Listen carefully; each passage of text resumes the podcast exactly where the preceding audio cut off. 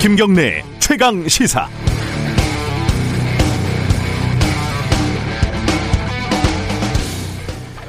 검찰총장이 법무부 장관의 부하인지 아닌지, 검찰청이 행정기관인지 준사법기관인지, 어, 윤석열 검찰총장하고 추미애 법무부 장관이 열을 내고 싸우고 있는데 이게 참 이 말도 맞고 저 말도 맞고 아리송합니다. 우리 정부가 만들어진 지 70년이 넘었는데 아직도 정리가 안 돼 있다는 사실에 놀라움을 금치 못하겠고 그렇다고 해서 그 긴 세월 동안 큰 사달이 안 난 걸 보면은 이게 뭐 열을 내고 싸울 문제인가 싶기도 합니다. 저는 뭐 누가 누구의 보스인지 얘가 홍길동인지 고길동인지 지금까지 뭐 크게 궁금하지도 않았고 지금도 그렇게 궁금하지 않습니다. 차라리 더 구체적인 것들 확인 가능한 궁금한 문제들이 많습니다. 김봉현이 강남 룸사롱에서 검사들에게 접대를 했다고 주장을 하는데 그게 사실인지 아닌지 검찰이 이미 4월에 다른 수사를 하는 과정에서 어, 검사 룸사롱 접대 진술을 확보했다는 JTBC 보도가 있었는데 이게 조선일보 보도대로 검찰청 검사가 아니라 금감원 검사역인지 아니면 검찰이 듣고도 뭉갠 건지 지난해 옵티머스 사건에 무혐의를 내린 검찰 수사는 부실했던 건지 고의성이 있었던 건지 아니면 최선을 다했는데 밝히지 못했던 것인지 뭐 이런 것들 말이죠. 아직 구체적인 물증 없이 맞다 아니다 확인되는 과정이다 확인된 게 없다 이런 모호한 주장들만 나오고 있는데 이건 그렇게 해결이 될 문제는 물론 아니죠. 납득할 만한 근거를 제시해 달라는 겁니다. 검사들의 룸사롱 사랑이 아직도 여전한지 제 식구 감싸기가 아직도 여전한지 선택적 수사와 기소가 아직도 여전한지 어느 쪽이든 빨리 밝혀주시기 바랍니다. 현기증이 나려고 한단 말입니다. 10월 27일 화요일 김경래 최강시사 시작합니다.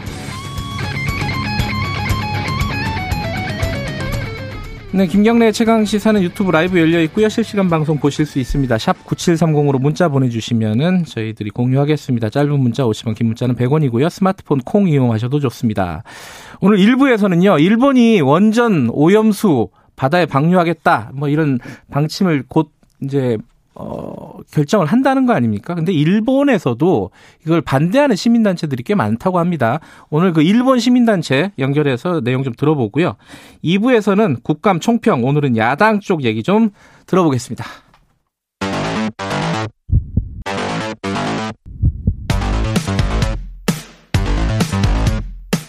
오늘 아침 가장 뜨거운 뉴스.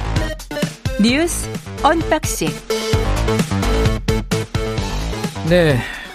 매일 아침 택배 박스를 뜯는 두근두근한 마음으로 준비합니다. 뉴스 언박싱. 오늘은 어, 새로운 인물이 한 명 등장을 했습니다. 먼저 원래 계시던 민동기 기자 안녕하십니까? 안녕하십니까? 그리고 한겨레 신문의 하어영 기자를 새로 모셨습니다. 안녕하세요. 네, 안녕하세요. 예. 청취자분에게 인사 좀 부탁드립니다.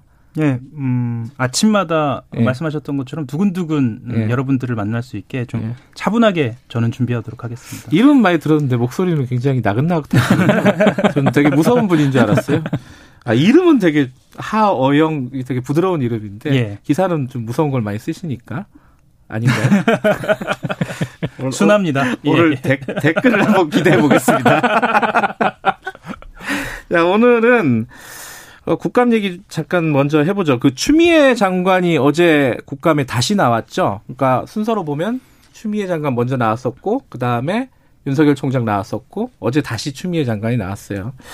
어, 어제 무슨 얘기를 할지 다들 다들 궁금해했었는데 역시 윤 총장과 마찬가지로 작심한 발언들이 막 쏟아졌습니다. 민노기 기자 먼저 중요한 발언 좀 몇 개 정리해 주시죠. 그러니까 수사지휘권 발동이 위법하다 이렇게 윤석열 총장이 얘기를 했잖아요. 예. 이 발언에 대해서 그런 말을 하려면 직을 내려놓고 했어야 한다. 그러니까 사실상의 사퇴를 좀 압박을 한 것으로 해석이 됐고요. 예. 그리고 그 검찰총장이 내일 당장 정치를 하는 일이 있더라도 오늘 그 자리에서는 정치할 생각이 없다. 이렇게 얘기를 하면서 조직에 안정을 줘야 하는 막중한 자리인데 정치적 중립을 지켜야 할 총장으로서는 선을 넘는 발언이 있었다고 생각한다. 이렇게 얘기를 했습니다. 여지를 줬다 이거죠. 그렇습니다. 예. 정확하게 얘기를 안 했다라는 그런 예. 비판이고요. 그리고 그 윤, 윤 총장이 또 문재인 대통령으로부터 자리를 지키라는 뜻을 전달받았다. 이렇게 또 얘기를 했잖아요. 여기에 대해서 추미애 장관이 대통령은 정식 보고 라인을 생략한 채 비선을 통해 메시지를 전달하는 성품이 아니다. 그런 확인이 안 되는 얘기를 고위공직자가 하는 것은 부적절하다. 또 이렇게 얘기를 했습니다. 옳고 그름을 떠나서 뭐 몇 개는 수긍이 가는 부분도 있고 몇 개는 또 이게 진짜 그런가? 라는 생각이 드는 부분도 있습니다. 물론. 뭐 왜냐하면 꼭 그 수사 지휘권 발동 위법하다고 사퇴를 꼭 해야 되나? 이런 생각은 좀 들고 자리를 지키면서 정할 수도 있는 거 아닌가? 뭐 누가 옳든 그러든 간에 네. 뭐 이건 잘 모르겠어요. 이런 것들은. 감찰이 적법하게 이루어지고 있다면 이건 이거대로 좀 진행을 하면 되는 것이고요. 그리고 발언에 대해서도 이 사실관계는 좀 따져보면 되는 문제여서요. 네. 글쎄 이것이 단순히 정치적인 문제로 비화되지 않고 네. 법과 규칙에 의해서 본인들이 얘기하는 것처럼 규칙에 대해서 해결될 수 있는 문제인데 너무 오래 가는 건 아닌가라는 생각이 음. 듭니다. 좀 지겨, 지겨운 부분이 있는데 어찌됐든 그 추미애 장관이 감찰 얘기도 많이 꺼냈어요. 그러니까 지금 현재 감찰하고 있는 것과 그리고 앞으로 또 감찰을 하겠다는 것과 몇 가지가 있는데 그 하영 기자가 좀 말씀해 주시죠. 그 어제 핵심 키워드 가운데 하나가 말씀하셨던 것처럼 감찰인데요. 감찰. 예. 말하자면 전면전 같은 양상입니다. 그러니까 감찰은 두 가지입니다. 어제 밝혔던 대로 한다면 그 윤 총장에 대한 직접 감찰을 하고 있었다. 그리고 할 것이다라는 음. 사실 하나를 밝혔고요. 그리고 네. 어 여러 사람들이 여러 시청자들이 궁금해하는 부분 중에 하나인데요. 감찰 진행 상황, 김봉현 전 회장의 접대 의혹과 관련된 상황을 밝히기도 했습니다. 네. 그윤 총장의 직접 감찰을 하고 있는 부분에 대해서 이야기한 것은요. 그 조선일보와 중앙일보 사주를 만났다는 의혹입니다. 음. 그래서 검사 윤리강령 위배 여부와 관련돼서 어, 이미 감찰에 착수했다. 아, 이, 이건 이미 하고 있다. 예, 예. 했다라는 거고요. 그러니까 윤리강령 위배 여부라는 것으로 이제 말하자면 이제 정당성을 어, 문제를 삼겠다라는 거고. 또 하나는 그 감찰 예고한 부분인데요. 윤 총장이 서울중앙지검장이던 2018년도입니다. 그 옵티머스 사건이 무혐의 된 이유와 관련돼서 그 추미애 장관이 계좌 추적만 하면 알 수 있었던 사건인데 왜 하지 않았느냐 이렇게 지적을 했습니다. 과연 그런지는 아무튼 따져봐야 할 문제고요. 예, 이건 이- 따져봐야겠죠. 예, 네. 그리고 그 부분에 대해서 이제 감찰 예고했고요. 그리고 감찰 진행 관련 상황에 대해서는요. 그 김봉현 씨 주장에 대한 맞습니다. 그 어, 가- 검사 향응 수수라고도 어, 표현을 하는데요. 네. 어, 공무원과 검사에 대한 향응 제공 진술이 있었다는 보도를 언급을 하면서요. 예. 이것이 거의 사실에 가깝다라고 어, 이야기를 했습니다. 사실에 가깝다. 예. 예. 예. 구체적인 이야기를 하지는 않았어요. 구체적인 할 수는 없겠죠. 네. 그죠? 근데 다만 좀 이상한 거는 지금 수사가 진행 중이잖아요. 그거는 네. 수사가 진행 중인데 어, 수사하는 쪽에서는 아직 날짜를 특정 못했다고 했거든요. 그렇죠. 그렇죠. 근데 사실 구, 사실이 구- 구체적으로 밝혀지고 있다. 구- 확인되는 과정이다. 그 어디 어디까지 확인됐다는 얘긴지가 모호해서 아직은 네. 그러니까 이게 아직 감찰 단계잖아요. 예. 수사를 하고 있는 그런 예, 상황이고. 감찰하고 수사하고 양쪽이 다 돌아가고 있는 거죠. 그렇죠. 예. 근데 이제 감찰 정도 되는 그런 수준의 어떤 그런 확인된 내용을 음. 추미애 장관이 팩트인 것처럼 얘기했다. 이런 또 비판도 한쪽에서 나오고 있습니다. 약간 좀 어, 보기가 드문 상황이긴 해요. 그죠? 예. 이게 과정인데 뭔가 그쵸. 나오고 있다라는 식으로 얘기를 했다는 네. 거는 음, 뭐 그만큼 할 얘기가 많다는 뜻이기도 하고요. 실제로 그 국정감사장에서 의원들이 그 부분에 대해서 집요하게 묻기도 했고요. 그래요? 말하지 음. 않을 수 없는 상황이 됐습니다. 하지만 아, 예 말을 좀 더 아껴야 하지 않았을까라는 어, 관측도 예. 있- 있습니다. 왜냐하면 이게 수사 중인 상황이기 때문에 수사팀에 영향을 줄 수도. 있다라는 예. 이야기거든요. 김봉 그 추미애 장관 얘기도 그렇고 그 전에 김봉현 씨가 추가적으로 밝힌 내용도 그렇고 굉장히 구체적이긴 해요. 네. 구체적이고 검사한테 향응을 룸사롱에서 접대를 했다라는 사실관계가 네. 했다가 아니라 아주 구체적으로 어떤 상황에서 어떻게 했다라는 거를 밝히고 있기 때문에 그 부분에서는 좀 의심의 여지들이 꽤 많기는 한 것 같은데. 원래대로라면 이 수사팀이 붙는다면 네. 이게 오래 걸릴 상황은 아니거든요. 그럼요. 그 뭐 술술 사줬다는 건데 간단하게 얘기하면은. 네, 그래서 일부 보도에서는 어, 향응을 받은 검사 일부가 네. 사실을 인정했다라는 보도도 일부 그렇죠. 나오기도 하고요. 아 그래요? 예, 또 일부 보도에서는 다 부인했다는 얘기도 있죠. 예, 어. 검사들이 날짜만 특정되면 본인들이 입증하겠다라는 보도도 나옵니다. 아, 그렇게 갈리고 있어서 그러니까 오늘만. 하더라도 조선일보 보도를 보면은요. 네. 그 김봉현 씨 제외한 나머지 술자리 참석자들이 있잖아요. 예. 이 사람들 워딩이 지금 소개가 됐는데 그런 술자리에 간 적 없다. 아, 그러니까 기자들이 취재했을 때 얘기했던 말들. 예. 예. 그리고 검사가 있었는지 모르겠다. 음. 그러니까 김봉현 씨 외에는 지금 나머지 참석 술자리 참석자들은 전부 부인을 하고 있다라는 취지로도 어. 보도를 하고 있거든요. 예. 그러니까 언론 보도도 확연히 나뉘고 있습니다 지금. 알겠습니다. 이건 좀 조금 기다려보면 며칠 안 걸릴 것 같기도 하고요. 한정 그죠? 금방 날 것 같습니다. 예, 이건 예. 뭐 바로 나올 것 같은데 예. 한 가지 계속 드는 생각은 참 룸사롱들을 좋아한다. 그죠 사업하는 사람들도 예, 그렇고 예. 검사들은 간지 안 간지 정확하지는 않지만은 네. 그리고 뭐 청와대 행정관이 간 건 사실이잖아요. 또 네. 그렇죠. 그죠? 거기까지는 사실이고 방을 뭐 세 개를 잡아가지고 판결문에 나오는 내용이고요. 서류를 왔다 갔다 하고 사실상 사무실처럼 썼다고 룸사롱을 네. 금감원 분들도 뭐, 뭐, 네. 갔다 그러고. 그러니까 이런저런 분들이 참 좋아하시는 것 같습니다. 물론 룸사롱 하니까 장하성 대사도 생각이 나는데 예. 거기는 룸사롱은 아닌가요? 본인은 아니라고 얘기를 하고 있죠. 네. 예. 예. 유흥주점 지금은 유흥주점이다. 네. 근데 그때 당시에는 어, 모르겠다 이런 건가요? 사실은 일반인들이 지금 음. 돌아가고 있는 말에 얼마나 관심이 있을까. 그러니까 음. 일반 시청자분들이 관심이 있을까라는 생각도 듭니다. 이 룸사롱이라는 말부터 시작해서 어, 국가의 대사가 어찌 보면 그런 수준에서 이루어지고 있는 것이냐 음. 아니면 뭐 수사가 그 정도에서 이루어지고 있는 것에 대한 실망감도 있고요. 네. 아, 나하고는 정말 다른 얘기다라고. 뭐 저부터도 느껴지고요. 음, 그렇게 느껴져 봤습니다. 우리한테 어, 관심이 있는 얘기 해보죠 그러면 심야 배송을 중단했다 택배 어 이게 전면적으로 법으로 중단했다는 건 아니고 업체에서 밝힌 거죠 그러니까 워낙 이제 과로사로 인한 사망이 많이 이어지다 네. 보니까요. 택배 업계가 대책 마련에 나섰는데요. 일단 한진 같은 경우에는 택배업계에선 처음으로 오후 10시 이후에 심야 배송을 중단을 하기로 했습니다. 네. 그리고 지금 일거리 집중에 따른 과로를 막기 위해서 화요일, 수요일에 집중되는 배송 물량이 이제 다른 날로 분산될 수 있도록 협의하겠다라고도 밝혔고요. 이 밖에도 뭐 내년 상반기까지 택배기사 산재보험 100% 가입을 권고를 하고 매년 심혈관계 검사를 포함해서 건강검진 등을 진행을 하겠다라는 그런 계획도 밝혔고요. 한진택배만 그런 게 아니라 롯데 글로벌 로지스 역시 분류 지원 업무에 천여 명의 인력을 또 투입을 하기로 했거든요. 그리고 이렇게 전문 컨설팅 기관과 협업을 해서 택배 기사가 하루에 배송 가능한 적정량을 산출해서 택배 기사들의 업무량도 조절하겠다. 어제 이런저런 방침들을 내놓았습니다. 그러니까 심야 배송을 지금 계속 하고 있다라는 얘기잖아요 아, 계속 하고 있다는 말- 얘기죠. 말하자면 그죠 예. 저도 보면은 택배가 아침에 와 있는 경우들이 꽤 있더라고요 네. 밤에 뭐 없었는데 아마 시청 음, 청취자분들도 그렇게 느끼실 텐데 심야 배송을 시킨 게 아니고요. 어, 예를 들면 먹거리라든가 아니면 누군가에 대한 선물을 아니면 제가 필요한 일용품을 신청을 하면 네. 밤에나 아니면 낮에 오는 게 아니라 그 다음날 새벽에 오게 되는 경우가 있거든요. 대부분 그렇게 오더라고요. 예, 예. 네. 그 택배 기사분들도 그 얘기는 합니다. 그 택배 노조에서 한 얘기인데요. 예. 심야 배송을 하고 싶어서 어, 우리가 하는 그런 택배 기사는. 없다. 음. 그러니까 분류 작업이 늦게 끝나서 2시나 3시에 배송 작업을 하다 보니까 심야 배송을 하는 것이다라고 하는 겁니다. 그러니까 보통은 청취자분들도 아마 그, 그 택배를 기다리면서 그 배송 조회를 할 거예요. 배송 조회 해보죠 네, 네, 배송 맞아요. 조회 언제 오나 궁금하니까 네. 배송 조회를 하는데 배송 조회를 해- 해보면 저도 어제 직접 경험을 했는데요. 한 3시나 4시쯤에 분류 작업이 있더라고요. 아. 예, 제가 어제 신청한 게 아마 파주에서 분류 작업이 있었던 것 같아요. 아, 그래- 오후 3시 4시에 예, 그러면 그 다음 날 아침에 오겠거니 생각하고 어, 있었는데 오늘 아침에 여기 방송 출연을 문을 열어보니까 와 있더라고요. 와 있어요 음. 예. 음. 제가 이거를 보도를 하면서 제가 심야 배송 시킨 것 같아서 저도 마음이 좀 음. 예, 안 좋더라고요.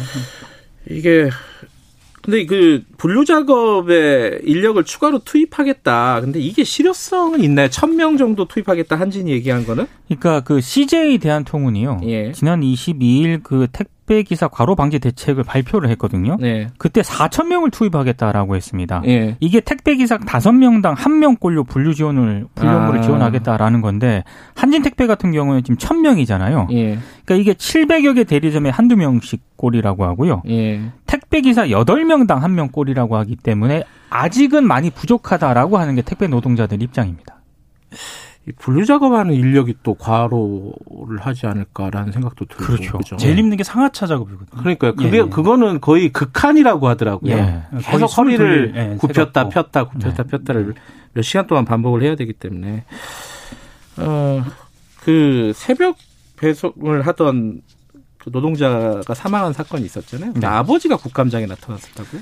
그 쿠팡 물류센터 노동자가 이제 예. 사망을 한 일이 있었는데요. 어제 이제 국회 환경노동위원회 소속 더불어민주당하고 정의당 의원들 앞에서 무릎을 꿇었습니다. 이게 네. 왜냐하면 그 아들의 죽음과 관련해서 어제 고용노동부 종합감사가 있었는데 쿠팡 관계자가 증인으로 나왔거든요. 네. 그러니까 아들의 억울한 죽음을 좀 어떻게 좀 해소를 해달라. 음. 이제 이런 식으로 이제 호소를 했는데요.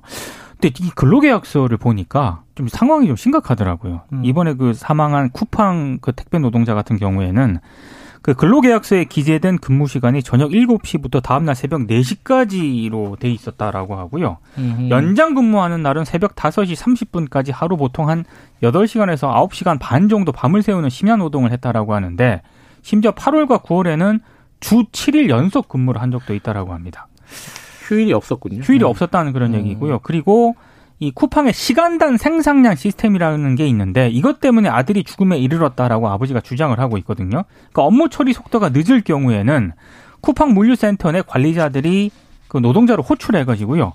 듣기 싫은 소리를 했다라고 하는 거고 네. 이런 상황을 피하기 위해서 단시간 내 일을 끝내려고 무리하게 일을 할 수밖에 없었다라고 하고 주장을 했습니다. 저희가 그 여덟 번째 사망자 관련해 가지고 인터뷰를 아버지를 했었는데 아버지가 그때 방송 인터뷰에서 굉장히 많이 우셨어요. 우셨는데 그때 얘기가 우리 아들 죽음이 마지막이었으면 좋겠다. 네. 뭐그 얘기를 하면서 오셨던 기억이 납니다. 근데 그게 마지막이 아니었죠. 그게 계속 늘어나고 있고. 그렇죠. 어, 뭐 이렇게 그 업체에서 개별적인 방침들을 밝히고 있는데 이건 약간 국회나 이런 데서 좀 본격적으로 논의를 해야 되는 부분인 것 같은데. 그죠? 그러니까 정부 특히 고용노동부부터 음. 시작해서 네. 정부에서 할 수 있는 일들을 좀 적극적으로 나섰으면 음. 좋겠다라는 생각이 주- 드는데요. 특수고용직 노동자 같은 경우에는 택배기사 말고도 아, 굉장히 그 과로 때문에 힘들거든요. 네. 저는 좀 주목하는 부분들은 그 산재보험 100% 가입 권고라고 나왔는데 예. 100% 가입할 수 있도록 좀 강제하는 부분들부터 시작해서 그리고 어 아까 상하차 작업 관련된 분류 작업도 이것이 고용노동부의 노동부 내부적으로라도 규칙에 어긋나는 부분은 없지 않느냐를 좀 아주 엄밀하게 좀 따져봐서 네. 좀 진행을 좀 했으면 좋겠다라는 좀 생각입니다. 드디어 좀 나서야 할 때인 것 같습니다. 그렇죠. 항상 뭐 뒤늦게 나선다 이런 말도 나오지만은 뒤늦게라도 나서야 되는데 네, 그 그것도 잘 안 되거든요 원래. 어, 이건희 회장 그 빈소에 정재계 인사들이 굉장히 많이 참여하고 있다.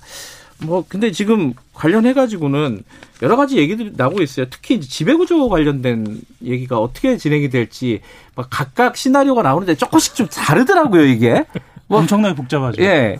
어, 시간이 많지 않지만 아주 간결하고 어, 핵심적으로 정리해 주실 수 있습니까? 한영 기자가. 아, 하는 데까지 해보겠습니다. 네. 예, 핵심은 이 지배구조. 네. 그러니까 그 이재용 부회장이 삼성물산을 통해서 삼성생명, 삼성전자의 고리를 연결해서 지배를 하고 있는 부분인데요. 네. 이걸 어떤 방식으로 본인이 유지를 할 것인가가 핵심입니다. 음. 첫 번째로 주목이 되는 건 보험업법 개정안인데요. 이거는 어, 말하자면 삼성생명의 지분을 어떻게 가져갈 것인가입니다. 예. 그래서 보험업법은 보험금이 낸 고객 보호를 위해서 어, 불안전 자산입니다. 계열사 지분을 총 자산의 3% 이상을 갖지 못하도록 하는 것인데 아, 여기서 좀 설명이 필요하긴 한데요. 예. 아무튼 가격을 조정하는 과정에서 어, 그 어떤 지분율 이하, 3% 이하로 맞추려면 20조 이상의 삼성전자 지분을 매각해야 하는 상황이 되는 겁니다. 예. 제가 말씀드리면서도 좀 부족하다는 느낌이 좀 드는데요. 그리고 어, 또 하나는 금융지주회사 체제로의 대, 전환 뭐 이야기도 나오고요. 다만 어, 이재용 부회장이 아주 간결하게 삼성생명 문제를 해결하지 않고 간결하게 어, 이 삼성물산과 삼성전자를 단순화해서 어, 지배할 수도 있다라는 어, 이야기도 나오는데요. 뭐 테크노 기업 중심으로 해가지고 맞습니다. 금융 기업은 이제 포기하고 그렇죠. 뭐 이렇게 가는 방법도 있고 여러 가지 뭐 시나리오들이 제시되고 있는데 네. 어 사실 뭐 구체적으로 당장 움직일 것 같지는 않아요. 시간 걸리겠죠 이게. 또 재판이 걸려 있기 때문에요. 네. 네. 근데 막 주식은 주가는 보니까 어우. 금방 움직일 것처럼 막 네. 이렇게 뛰던데 엄청 사실. 바로 움직일 것 같지는 않습니다. 그죠? 주가도 아마 많이 올랐 다고는 하는데요. 네. 그게 이제 진정이 될 것으로 또 전망도 하고 있습니다. 예. 자, 오늘은 뭐, 첫 시간이니까. 는 아니고 시간이 다 됐으니까 여기까지 하도록 하고요. 어, 가을 하느님이 하하영 기자 반갑습니다. 그리고 W 웨일 님이 하 기자님 처음인데 완전 편안하게 하시네요. 어, 이렇게 좋은 댓글만 뽑아주신 것 같습니다. 악, 다음부터는 악플을 좀 뽑아주시기 바라겠습니다. 댓글은 많이 달릴 것 같습니다. 여기까지 듣겠습니다. 고맙습니다. 고맙습니다. 민동기 기자 한겨레 신문 하하영 기자였습니다. 지금 시각은 7시 39분입니다. 최강 시사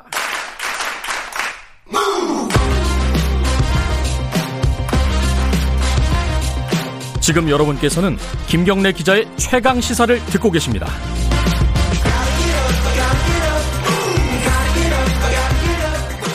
어, 후쿠시마 원전 오염수를 바다에 방류할 거라는 그 일본 정부의 방침이 조금 미뤄졌습니다. 어, 다음 달 이후로 미루기로 한 건데 이게 방침 자체를 철회한 건 아닙니다. 어, 이게 해외에서도 반발이 있고 어, 결정적으로 일본 국내에서도 부정적인 여론이 있어서 이걸 의식한 것으로 보이는데 어, 일본 국내에서 말씀드린 대로 이 원전 오염수 해양 방류를 반대하는 시민단체들의 활동이 지속적으로 있어 왔습니다. 그 중에 한 곳인 평화와 평등을 지키는 민주주의 행동, 이른바 DAPPE, 다페의 어, 회원 한 분을 좀 모셔가지고 저희들이 전화로 연결해서 관련 얘기를 좀 나눠보도록 하겠습니다. 이 인터뷰는 어, 사전 녹음으로 진행이 됐고요. 통역과 번역, 더빙에는 박소정 통역사님이 소개해 주실 예정입니다. 자, 다페 회원 구보타 료 씨를 연결합니다. 어, 먼저 인터뷰에 응해 주셔서 감사드리고요. 이 다페가 어떤 단체인지 간단하게 좀 설명을 부탁드립니다. 네, 다페라는 단체는 후쿠시마 지역 내 10대에서 30대의 젊은이로 이루어진 그룹이고요. 현재 일본 정부의 민주주의를 붕괴시키는 방침이라든가 불공평한 정치를 바꾸기 위해서 싸우고 있는 단체입니다. 후쿠시마 원전 오염수를 해양에 방류하는 것에 대한 반대 운동을 지속적으로 펼쳐왔다 이렇게 들었는데 언제부터 어떤 방식으로 운동을 하셨는지 반대 운동을 하셨는지요? 今年の4月からはその政府による 올해 4월에 정부가 일본 정부가 이제 방출 문제에 대해서 일본 국민들의 여론을 듣기 위해서 의견 청취하는 장, 자리를 열었었는데요. 그때의 모습을 보니까 정부가 이제 국민들의 이제 의견에 응답할 모습을 전혀 보이지 않는 것을 보고 행동에 나서야겠다고 결심했습니다. 또 이제 탱크 보관 기간이 정부에서는 2년 후에 만료가 된다고 발표를 했었는데 이러한 여러 발표에 의문점을 느끼게 되어서 본격적으로 활동을 시작한 것은 올해 5월 이후부터였고요. 전화나 인터넷 등을 이용한 활동을 이어오고 있습니다.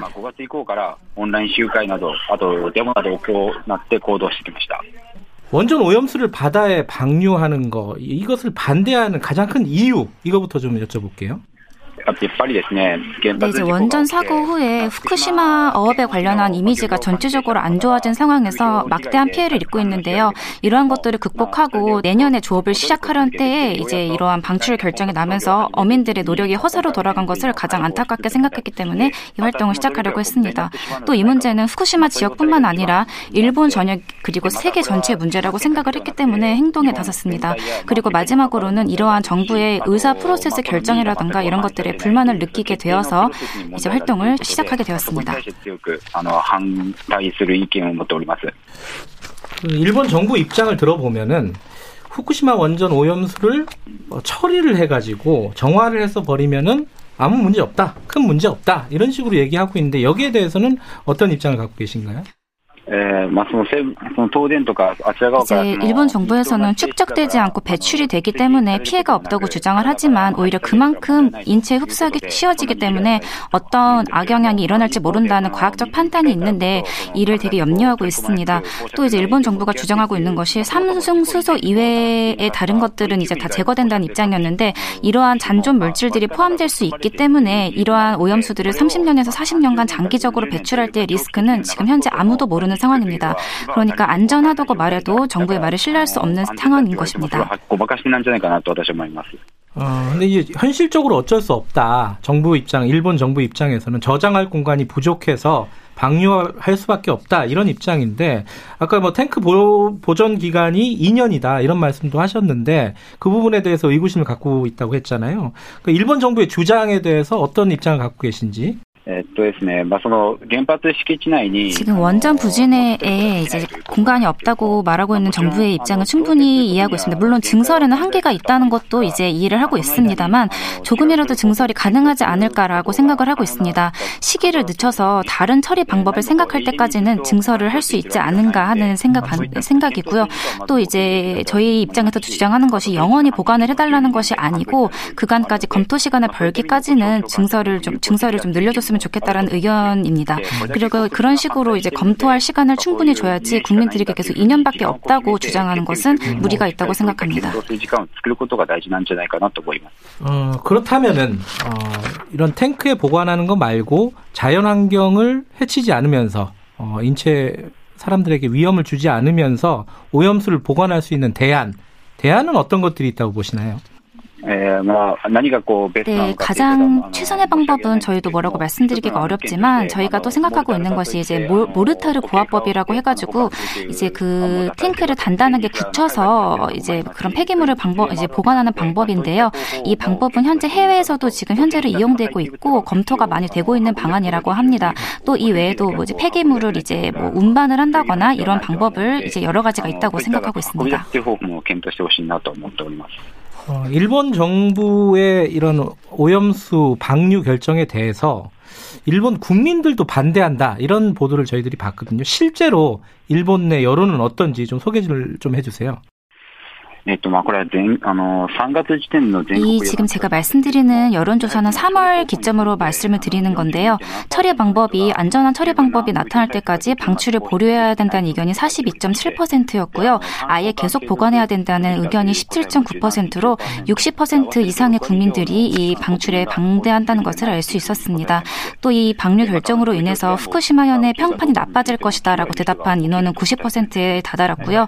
이러한 수치들을 합산해 보면 과반수 다수 이상의 국민들이 방류에 반대하고 있다는 것을 알 수 있습니다. 아까도 잠깐 언급을 해주셨는데 어업에 종사하는 사람들, 그러니까 어민들의 걱정이 가장 많을 것 같아요. 어, 어느 정도인지 좀 말씀을 좀 듣고 싶네요. 実際にですね、あの、私たちダ 네, 이제 저희가 공청회 같은 거를 열었을 때 이제 어업자, 이제 어업에서 종사하시는 분들도 많이 오셨는데요. 여태까지 노력을 열심히 해왔는데 이 오염수 방류로 인해서 모든 노력이 허사로 돌아가는 것이 너무나 안타깝다고 말씀을 하셨고요. 그리고 이제 저희와 함께 의견을 함께하는 연합회 중에 전국 어업 협동조합 연합회라는 이제 연합회가 있는데 이쪽에서도 강하게 반대 의견을 제시하고 있는 상태입니다. 현지에 계시니까 가장 잘 아실 것 같아서 여쭤보는 건데 2011년도 후쿠시마 원전 사고 이후에 오염된 뭐 농산물, 수산물 이런 것 때문에 어, 국민들의 건강이 위협받은 그런 의심 사례라든가 이런 게 있으면 좀 말씀을 해주세요. 저희가 지금 구체적으로 피해가 있었다라는 사례는 못 들은 상태인데요. 또 왜냐하면 후쿠시마 현에서는 굉장히 엄격한 검사를 거쳐서 이제 농산물들을 출하하고 있기 때문에 일단은 괜찮다고 생각을 하는데요. 피폭량에 민감한 버섯 같은 종류들의 이제 그런 것도 이제 향후 피폭량을 확인해야 되기 때문에 앞으로도 검사 체제 같은 부분은 굉장히 엄격하게 유지할 예정입니다. 일본 국민들도 반대를 하고 있고 어, 해외에서도 우리나라나 뭐 중국이나 이쪽에서 반대 의견을 내고 있음에도 불구하고 일본 정부가 무리하게 어, 원전 오염수를 해양 방류하려는 이런 움직임을 왜 보이고 있는 건지 그 이유를 좀 추정을 한다면 어떻습니까? いくつかあると思うんですけど、やっぱり一つは、 네, 이제 가장 큰 이유로는 아무래도 비용이 가장 싸니까 적게 드니까가 아닌가 싶습니다. 왜냐하면 이제 바다에 방출하는 것이 가장 간편하고 싸고 또 예전에도 이러한 이제 바다에 방류했던 예가 있기 때문에 정부는 아마 이러한 수단을 채택한 것 같습니다. 그러니까 정부의 이제 판단 기준은 안전함이 아니라는 것입니다. 아까 말씀드렸던 모르타르 고용화 같은 문제도 이제 기술자 회의 같은 곳에서 이제 제안이 되었습니다만 기술적인 문제 때문에 이제 추진이 어렵 어렵다며 정부에서는 난색을 표하고 있는 상황입니다. 어, 일부에서는요, 2021년에 올림픽, 도쿄 올림픽을 앞두고 이 원전 그 탱크, 그 오염수 탱크를 없애려고 하는 거 아니냐. 그 후쿠시마 원전 사고의 기억을 지워버리려고 하는 거 아니냐. 이런 뭐 추정도 하고 있더라고요. 여기에 대해서는 어떻게 생각하십니까? 어, 네, 저희도 그런 생각을 하고 있습니다. 원전 사고가 이제 일어난 지 2021년은 10년째가 되는 해인데요. 우리는 이제 원전 사고에서 완전 회복했음을 세계에 이제 보여주고 싶은 의도가 있다고 생각합니다. 또 이제 아베 전 총리가 이제 올림픽을 준비하면서 원전 사고는 우리들의 완전한 컨트롤 아래에 있다고 선전한 일도 있기 때문에 이러한 부분을 염두에 두지 않았을까 싶습니다. 어, 좀 미뤄지긴 했지만 어쨌든 일본 정부가 곧 결정을 할 겁니다. 그래서 오염수 방류에 대해서 일본 정부는 어떤 결정을 내릴 거라고 예상하시는지 그리고 어, 이 다페 같은 시민단체들은 어떤 활동을 하실 건지 좀 말씀을 좀 부탁드릴게요. えっと、そうですね。まずその、 지금 아마 결과를 예측하자면 이제 현재 상태로라면 아마 정부의 오염수 방출이라는 입장이 바뀌지는 않을 것 같습니다. 27일에 방출 결정이 보류가 되긴 했습니다만 이것도 민의는 전혀 신경 쓰지 않고 방침대로 해나가, 해나가겠다는 정부의 독선적인 태도를 보여준 일이 그치지 않는다고 생각합니다. 이 태도가 바뀌지 않는다면 오염수 방출도 바뀌지 않을 것입니다. 그래서 저희와 같은 많은 시민단체들은 서로 연계해서 공동 기자회견을 열거나 서명 운동을 진행하는 등 굉장히 큰 단위의 시민 운동을 전개해 나가고자 합니다. 그 주변국 국민들에게 그러니까 중국이나 한국 국민들에게 하고 싶은 말씀이 있으면 듣고 마무리하겠습니다. 한국으로부터도 이제 반대 목소리가 굉장히 강하다라는 것은 저희도 알고 있는 부분입니다. 이는 일본 문제, 일본만의 문제가 아니기 때문에 당연하다고 생각하고 있고요. 이번의 문제로 인해서 국가 간의 관계가 악화되는 것을 원치 않습니다. 그렇기 때문에 한국이나 중국과 함께 연계하여 목소리를 높인다면 이런 일본 정부의 오염수 방류 문제를 막을 수 있을 거라고 저희는 굳게 믿고 있습니다. 네, 오늘 어려운 인터뷰 응해 주셔서 감사합니다. 아리가토고자이마시다. 지금까지 일본 원전 오염수 해양 방류에 대해서 반대하고 있는 일본 내 시민단체입니다. 평화와 평등을 지키는 민주주의 행동 다페의 회원 구보타 류 씨였습니다. 일본어 통역과 더빙에는 박소정 통역사가 수고해 주셨습니다. 네, 아, 김경래 최강기사 1부는 여기까지 하죠. 아까 저희들이 삼성 관련된 지배구조 이런 얘기 좀 해봤는데 김범식 님이 삼성 지배구조 왜 걱정하냐 알아서 합니다. 이런 말씀 보내주셨습니다. 그렇긴 하죠. 그래도 뭐 혹시 뭐 불법적인, 탈법적인 이런 게 없는지 감시는 또 해야 될 것 같고요. 자, 2부 8시에 돌아옵니다.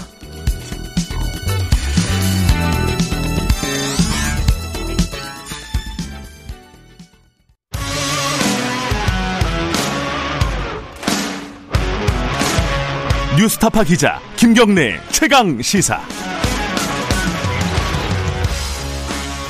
김경래 최강 시사 2부 시작하겠습니다. 아, 국정감사가 대부분 마무리가 됐습니다. 어제 뭐 종합감사들을 대부분 했고요. 어, 이번 국정감사에서 기억이 나는 게 뭐세요? 이게 추미애 장관 그리고 윤석열 총장 두 분의 말밖에 기억이 안 나는 것 같기도 하고 법사위 국감이 가장 관심이 많았죠. 뭐 정치적인 측면도 그렇고 뭐 검사 비리 의혹이라든가 옵티머스 라임 뭐 여러 가지 중요한 문제들이 좀 있었기 때문이기도 하고요. 그리고 워낙 그 두 분의 캐릭터가 또 강렬하잖아요. 그죠?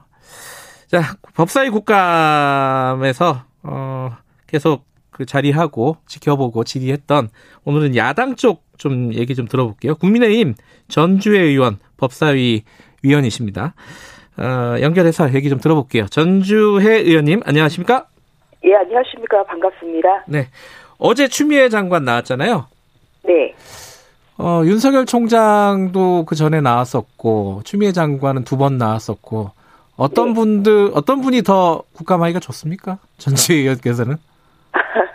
뭐, 저희 입장에서는 당연히 이제 윤 총장이, 네. 예, 더, 아.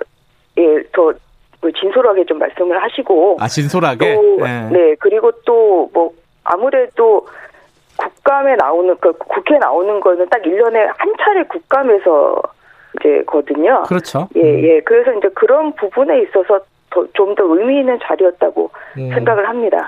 어제 그 추미애 장관 어, 국감에서는 어 뭐 질의하고 싶은 내용 좀 질의하시고 듣고 싶은 내용을 좀 듣고 이랬습니까? 어떻게 평가하신다면 어떻습니까? 어제 거를?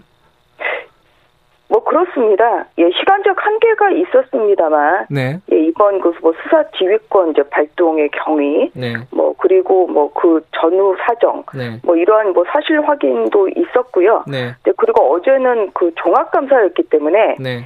예, 그 이외에도 뭐 검찰 또 법원, 음. 뭐 감사원 이런 여러 부분에 대한 저희들의 어 감사 그 소견 음. 뭐 이런 데 이런 것을 이제 밝히는 자리여서 네. 뭐 거기에서 또 유의미한 그 내용도 있었습니다. 아 좀 만족하시는 건가요? 그럼 추미애 장관 답변이 좀 마음에 드셨던 모양이에요? 마음에 들고 이제 아니고를 좀, 좀 그런 그런 것보다요. 예, 예. 예, 이제 제가 지적했던 것은 네. 예 이제 그 지휘권 발동의 이제 위법성이었는데요. 네. 이제 그런 부분에 있어서 어, 지휘권 그 내용을 보더라도 이것이 일부 화, 사실로 만 이제 확인된 상태에서 지휘권 발동이 됐다. 네. 이제 그것은 무엇을 의미하냐면은 직권 남용에서는 그러니까 이게 이제 지휘권 발동이라는 것은 그 검, 검찰총장의 그 수사권을 배제하는 지금 이런 내용으로 이번 그 지휘권 발동이 이루어지지 않았습니까? 네. 예, 그래서 이제 이런 그 지휘권 발동, 그 총장의 그 법, 검찰, 검찰청법에서 이제 정하고 있는 이러한 그 수사권 배제를 하기 위해서는 네. 어느 정도의 그런 필요성, 상당성이 인정된 상태에서 네. 이제 이루어져야 이것이 직권남용이 되지 않는데 네. 예, 지휘권 발동 내용을 보더라도 모든 의혹이라고만 되어 있지 예. 이 의혹이 모두 다 이제 사실로 확인되지 않은 상태에서 어, 지휘권 발동이 내려졌거든요. 네. 그래서 이제 그 부분에 있어서 이것이 직권 남용의 소지가 크다. 음. 왜냐하면 판례에서 정하고 있는 필요성, 상당성 음. 이런 부분을 충분한 조사를 거치지 않고 네. 예, 지휘권 발동이 내려졌기 때문에 이 부분에 있어서는 직권남용의 소지가 크고 음. 이 부분에 대해서는 만약에 이것이 사실이 아닐 경우에는 장관이 책임을 져야 되고 네. 장관이 직을 걸어야 된다. 음. 제가 이런 말씀을 이제 추장과 함께 했습니다. 네. 예, 그래서 이런 부분에 있어서는 제가 이런 문제점을 지적할 수 있었던 것은 저는 의미 있다고 생각을 음. 하고 있습니다. 아니 그 어, 의원님께서 이 네. 사기범의 네. 일방적인 편지 이, 이걸로 수사지휘권이 발동됐다 이런 문제 제기를 했잖아요. 그리고 또 방금 말씀하신 것처럼 추 장관이 네. 직을 걸어야 된다 이런 말씀을 하셨는데 그 여기에 대해서 추 장관은 뭐라고 얘기를 했습니까? 직을 걸어야 된다는 부분에 대해서는? 그러니까 추 장관 이야기는 뭐 직을 걸어야 된다 이제 이 말에 대한 답변은 없으셨고요. 아 거기는 없었고요. 예예 예, 음. 예. 그리고 이제 뭐 이 그냥 뭐 본인 입장에서 이제 말씀을 하시긴 했습니다만 네. 이제 그 부분에 대한 평가는 국민들이 하실 거라고 생각을 음. 합니다. 네. 근데 이제 추 장관 얘기는 이 제보가 굉장히 구체적으로 장문의 편지로 있었고 법무부가 이 제보를 보고 모른 척 하는 건 또 맞는 거냐 이렇게 반문을 했잖아요. 여기에 그러니까 대해서는 예. 예. 그러니까 뭐냐면 예. 이 부분에 있어서 뭐 내부 조사를 하는 것은 그거는 충분히 그거는 뭐 있을 수 있는 일이죠. 음. 아, 그런데 추 장관 스스로의 말로도 네. 저희가 제가 여러 차례 저를 비롯한 여러 의원님들이 확인한 바로는 네. 이게 이제 이 수사 지휘권까지 가려면요. 예. 이러한 이제 3, 세 가지 의혹을 지금 그 김봉현 씨가 제기하지 않았습니까? 네. 그 윤, 그, 그 술 검사, 술 접대 받은 네. 검사가 라임 사, 라임 펀드 그 사건의 수사팀으로 네. 들어왔고 이런 사실을 윤 총장이 알고도 이것은 덮었다. 예. 이게 첫 번째고요. 예. 두 번째로는 그 야권 정치인에 대한 부분을 이것도 이제 덮었다. 이렇게 예. 두 가지 그 큰 의혹인데. 예. 그리고 이제 그것도 약 그리고 또 뭐 그 저 이 강기정 전 수석에 대해서도 또 이야기를 해야 된다. 윤 총장에게 그 그를 맞추기 위해서는 이제 이러한 이제 사주에 의해서 결국은 강, 그 강기정 전 수석에 대한 이야기도 꺼낸 것이고 네. 그것을 맞추기 위해서 66번에 걸친 수사를 예, 그렇게 해서 회유와 압력을 가했다. 예. 이세 가지의 지금 그 의혹 이 있고요. 예. 이 의혹이 사실로 밝혀져야 되고 또 이 세 가지 의혹에 대해서 윤 총장이 모두 다 관여했다. 사실 이제 그 정도의 상당성이 인정이 돼야 이게 수사 지휘 그러니까 검찰총장의 그 검찰청법에 따른 서 지휘권을 지금 배제하는 거 아닙니까? 예. 근데 그 정도로 나갔어야 된다는 거죠. 이 편지를 보고 가만히 있어야 된다는 것이 아니라요. 음. 이런 세 가지 의혹이 상당히 그 밝혀지고 가장 중요한 것은 윤 총장의 관여성입니다. 예. 윤 총장이 이것을 알고도 덮었냐. 음. 예. 이런 부분이 있을 때 그때 이제 지휘권 발동을 하는 것이죠. 예. 이게 올해 전까지 모든 법무부 장관이 2005년에 지휘권 발동한 예 외에는 전혀 없, 그 지휘권 발동한 예가 없습니다. 그 왜 그랬겠습니까? 음. 지휘권 발동은 어 굉장히 그 굉장히 조심스러워야 되는 것이고요. 네. 예 그리고 그 뭐 이런 관련 책, 그 책을 보더라도 이것은 제한적이고 최후적으로 이제 행사할 때가 돼야 되는 것이죠. 음. 예 그렇기 때문에 이렇게 하나의 의혹만 가지고 그냥 의심스러웠으니까 배제를 해라 이렇게 되면 이것은 굉장히 남용이라 이라고 볼 수밖에 없는 것이고요. 예, 그런 면에서 뭐 장관이 물론 가만히 있을 수는 없겠지만 그냥 하, 뭐 김봉현 씨하고 몇 명 그렇게 그 조, 의 진술만에 근거해서 지휘권 발동을 한 것은 이것은 굉장히 성급했고 어, 또한 이것이 굉장히 권한 남용의 소지가 있다는 알겠습니다. 것입니다. 이게 뭐 예. 나중에 이게 만약에 사실로 아닌 걸로 밝혀지면은 장관은 정치적인 책임을 져야 된다 이런 말씀이신 거고요. 정치적인 책임뿐만 아니라 법적인 해당하는 음. 것이죠. 만약에 예. 그럼 아니, 사실로 밝혀지면 어떻게 되는 겁니까? 사실 밝혀지면 그윤 총장이 당연히 책임져야 되지 않겠습니까? 윤 총장이 책임져야 되는 거고. 아, 왜냐하면 윤 예. 총장이 지난주 목요일에 나와서 한 얘기가 네. 예 라임 본인도 그 검사 접대 사실은 보고받은 바도 없고 보도 보고 알았다 그랬어요. 네네. 보도 보고 알았다. 예. 그 다음에 그 야권 정치인에 관한 부분, 예, 이 부분은 본인은 직보를 받고 그 신속한 수사를 하라고 했고, 예, 거의 수사가 마무리 단계라고 했습니다. 네. 그러면 이것이 만약에 그 뭐 만약에 이제 이것이 사실이 아니라 그러면 이것은 뭐 국민 앞에서 거짓말을 한 것이고 네. 국간법상 위증죄에 해당하거든요. 네. 당연히 그것은 뭐 법률적 책임뿐만 아니라 네네. 예, 그 이상의 책임을 져야 되는 거죠. 어쨌든 것이겠죠. 어느 쪽이든 간에 둘 중에 한 명은 책임을 져야 된다는 말씀이시네요. 아, 물론입니다. 아, 예. 예. 지금 감찰도 지금 진행 중이잖아요.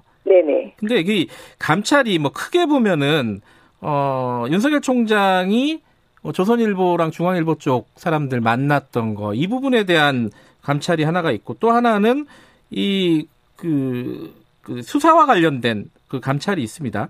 이게 이 일단은 하나씩 나눠서 생각을 하면요. 이 중앙일보랑 조선일보 사주 만났던 거 이거는 어떻게 보세요? 그 윤석열 총장이 만났던 거는 예. 어제 그 추장관 발언 중에서 예. 그 추장관님이 여러 차례 법사에 나와서 이제 발언을 하셨는데요. 예. 예. 가장 아쉬운 부분이 이렇게 선택적 발언을 한다는 부분이죠. 음. 예, 그거 누가 안 물어봤거든요. 네. 그냥 예 그런 이런 부분에서 어떻게 생각하냐 하면 항상 선택적 발언 뭐 그다음에 또 이번에 그 국감을 통해서 또 선택적으로 피의사실 공표도 여러 번 하셨습니다. 그래서 일단 그 부분에 있어서 본인이 예. 드러내고 싶은 부분에 있어서는 예, 물어보지 않아도 대답을 하고 예, 예 그러니까 그 다음에 또 다른 부분도 물어보면은 또 이 부분은 또 대답 안 하시고 이런 선택적 발언에 대해서는 저는 예. 그 강한 유감을 표시를 하고 있고요. 예. 어제 국감에서 처음 나왔습니다. 그래서 이거 이 경위는 저도 그, 그 부분은 그냥 들은 것밖에 없습니다. 예. 아마 뭐 그 추측권 때는 그 지난 목요일에 뭐 그 국감 그 검찰총장 검 예. 대검 국감에서 이제 이러한 문제들을 좀 그 의원님들이 지적하지 않으셨습니까? 예. 예. 그래서 아마 그 이후에 또 뭐 이런 그 뭐 감찰이 진행 뭐 되는 것으로 그렇게 예, 생각하고 아, 있습니다. 예, 어찌든 이제 윤 총장의 그때 대답은 확인해 줄 수 없다는 것이었단 말이에요. 상대방이 네. 있기 때문에. 네. 그럼 만약에 만났다라는 것이 그 지검장 시절에 어, 만났다는 것이 확인되면 이 부분은 어떻게 처리를 해야 될 것 같아요? 그러니까 이게 그 예. 만났다고 하더라도요. 예. 이게 뭐 때문에 만났는지를 예. 알아야 되는 것이죠. 어제 사실은 제가 질의 시간에 한게 때문에 예. 추미애 장관한테 이야기는 못했습니다만 예. 추미애 장관의 그 고발 사건 본인뿐만 아니라 아들이 어 이 이런 그 뭐 국무 이탈과 이제 뭐 이런 관련 의혹으로 지금 고발되지 않았습니까? 예. 근데 올 초에 보도를 보면요. 예. 추미애 장관도 그 올 초에 그 저 서울 이제 근무하는 이런 부장 검사들을 만났다. 예. 근데 그 부장 검사들 중에 이제 그 일, 그 동부지검 이, 이 사건, 그 추장관 아들 사건이 동부지검 일부에서 수사 중이었는데 다 이제 수석 검 수석 부장 검사들을 부르다 보니까 이제 동부지검 일 부장도 그 뭐 술자리 나올 그러니까 그 회식자리 나올 수는 있었다. 예. 그런데 이제 그런 그 수사에 그런 진행 아. 중이다 보니까 차석 검사가 나갔다 이런 보도가 있습니다. 그래서 예.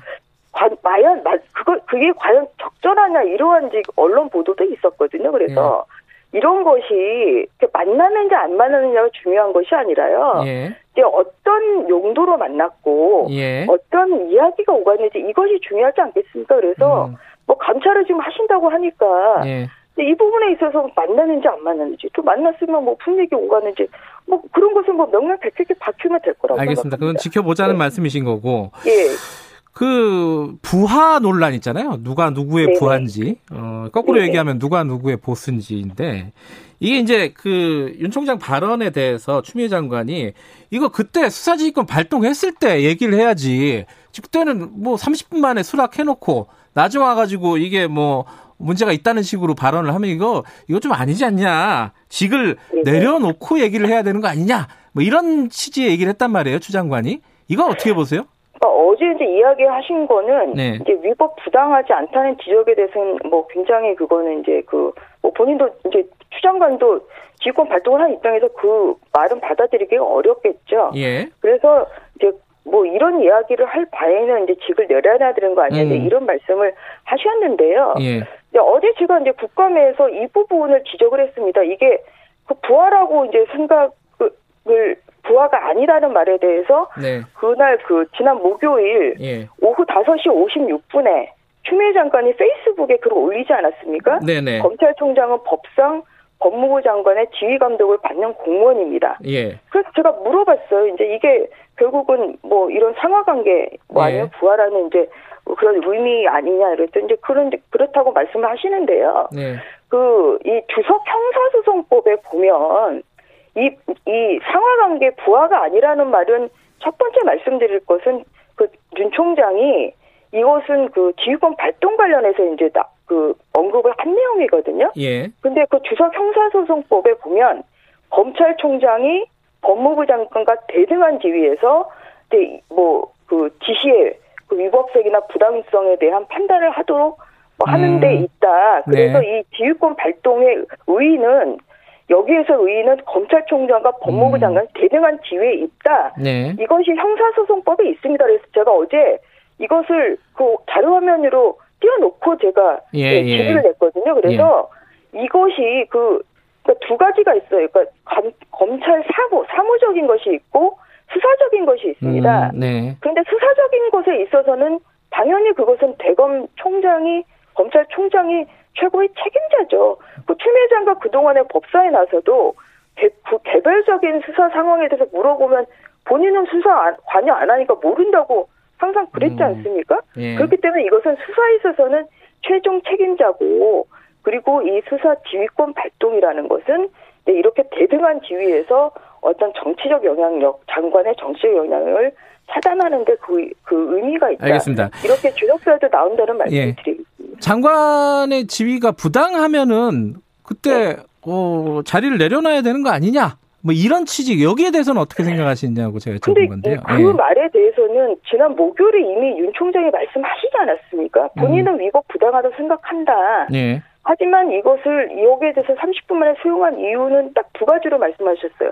조직의 안정, 그 다음에 국민에게 돌아갈 피해 네. 이런 것을 막기 위해서 했다. 음. 저는 이 말이 너무나 공감이 갔고요. 예, 예 이것이 뭐 그좀뭐 내가 정말 받아들여서 이것을 수용하는 경우도 있지만 네. 이런 공적인 일을 하다 보면 정말 이 뭐 조직 또한 국민 이런 것을 생각해서 내가 참 그, 그렇게 받아들이고 싶지 않지만 받아들여 이런 대승력 변지의 판단을 하는 경우도 있지 않습니까? 예, 예. 그래서 저는 그 윤 총장이 지난 목요일에 이 부분에 대해서는 너무나 명확히 예, 그렇게 답변을 주셨다고 생각합니다. 알겠습니다. 한 두 가지 남았습니다. 하나가 네, 네. 윤 총장이 앞으로 정치할 거냐라는 질문에 대해서 사실 네. 좀 모호하게 답한 건 사실이에요. 그죠? 네, 네. 여지를 열어놨어요. 어, 네. 근데 이 부분에 대해서 과연 검찰총장이 적절한 발언을 한 것이냐? 이게 이제 추미애 장관의 얘기입니다. 어, 딱 잘라서 안 한다고 했어야지 내일 할 망정. 뭐 이런 얘기인데 이거 어떻게 생각하십니까 이거는? 뭐 각자 입장에서 사실 뭐, 뭐 말씀드리니까 뭐, 뭐 어느 쪽이 맞다 아니다 예. 이렇게 말하기는 좀 예, 그건 좀뭐 예, 예, 어렵다고 생각을 합니다. 예, 혹시 왜냐면 예, 예, 예. 위원이시기도 하지만은 어, 국민의힘 네. 의원이시니까 네. 국민의힘하고 같이 할 가능성이 있다고 보세요, 윤 총장? 퇴임하고 뭐 나서? 뭐, 음. 뭐 동물이 어, 생물이라고 동물. 그러니까요.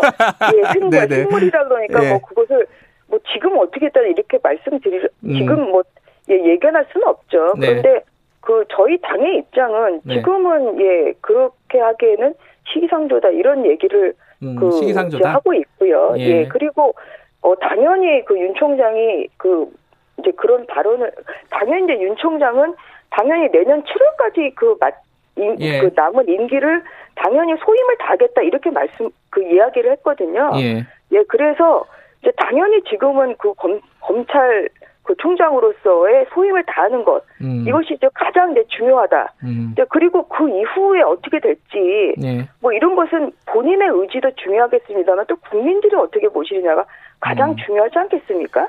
그래서 예. 일단은 이 부분에 있어서는 검찰총장으로 남은 임기를 어떻게 채우느냐 네. 여기에 따라서 앞으로 음. 행보도 결정이 될 거라고 저는 생각을 합니다. 나중에 뭐 검찰총장 제대로 못하면은 어떻게 뭐 여러 가지 기회가 없을 수밖에 그거는 네. 있을 수가 없는 거 아니겠습니까? 지금 제대로 하고 있다고 보세요?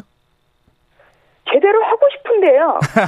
예, 그런데 그 인사권을 검, 그 장관이 가지고 있다 보니까 예, 예. 예, 그 본인이 원하는 대로 이런 여러 가지 수사를 국민들이 궁금해하는 정도. 알겠습니다. 이 예, 국민의 눈앞에 못하고 있다. 이러한 어, 생각을 하고 있고 또한 목요일에도 그런 말을 많이 음. 쏟아내셔서 예. 국민들이 많이 들으셨을 거라고 생각을 합니다. 예, 한 가지 말씀드리면 예, 예. 옵티머스 사건에서조차 네. 예, 그 치유 그 하자 치유 문건, 네. 그 이런 그 뭐 초호화 고문단이 나오고 있는 예. 이런 정관계 인사들이 나오고 있는 이러한 그 치유 하자 문건 이것이 그 나왔는데도 중앙 검사장이 예. 윤 총장한테 보고를 안 했다는 것입니다. 네. 만약에 보고를 했다고 하면은 훨씬 더 이런 그 옵티머스 수사에 있어서 뭐 이런 그 정권의 관련성, 그 정권 아, 인사들의 관련성이나 어, 여러 가지를 할 수 있었겠죠. 그렇기 때문에 윤 총장이 토로했던 것은 알려줘야 사실은 그 음. 검찰총장도 무슨 수사를 알고 있는지를 알 수 있는 건데 오히려 보고를 안 한 게 문제다. 예. 보고를 지금 안 하고 이렇게 있기 때문에 본인이 음. 이것을 일일이 다 알려주지 않은데 알겠습니다. 어떻게 모든 상황을 알 수는 없겠어요. 이런 그 한계를 토로를 했고요. 예. 이런 점에서 그 잘하고 있다 못하고 있다 이것은 오히려 예. 그 같이 하고 있는 검사장들이 그 윤 총장과 한 팀이 돼서 하는 것이 중요하다 이런 말씀 드리겠습니다. 예. 시간이 오버했지만 이건 여쭤보고 마무리해야 될것 네, 네. 같습니다. 공수처 네. 관련해서 추천위원 두 분 추천하셨잖아요. 그죠? 네네. 국민의힘에서. 근데 여당에서는 이 좀 부적절한 인사다라는 취지의 내용들이 계속 나오고 있고 이게 시간 네. 끌기 아니냐 이렇게 얘기하고 있습니다. 여기에 대한 입장 듣고 마무리할게요. 전혀 그렇지 않고요. 예. 예, 예. 그 공수처 법에 지금 뭐 그렇게 추천을 지금 하게 되어 있고 원안에 따른 그 진행을 해야 된다. 네. 이제 이런 입장입니다. 그래서 네. 그뭐 서로 서로 이게 마음에 그 상대방이 그 저희 당그 예. 추천위원을 결정하는 건 아니지 않습니까? 그 저희 당도 마찬가지로 예 그 민주당의 이제 추천 그 위원들에 대한 이런 지적은 할 수 있겠죠. 그래서 음. 뭐 서로 서로에 대한 그 추천위원에 대한 의견들은 있겠지만 그 법률에서 그 정하는 이런 그어 절차에 따라서 그것을 진행하면 될 것이라고 알겠습니다. 생각을 합니다. 법대로 네. 하자는 말씀이시네요. 예. 네네. 여기까지 들을게요. 고맙습니다. 예, 감사합니다. 국민의힘 전주혜 의원이었습니다. 공정하고 깊이 있게 오늘 하루 이슈의 중심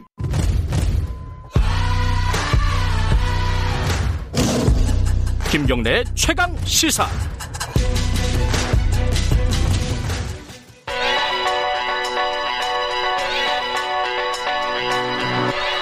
최강 시사 김수민의 눈. 네, 김수민 평론가 나와 계십니다. 안녕하세요. 네, 반갑습니다. 어, 이건희 삼성 회장 발인이 내일이죠? 네.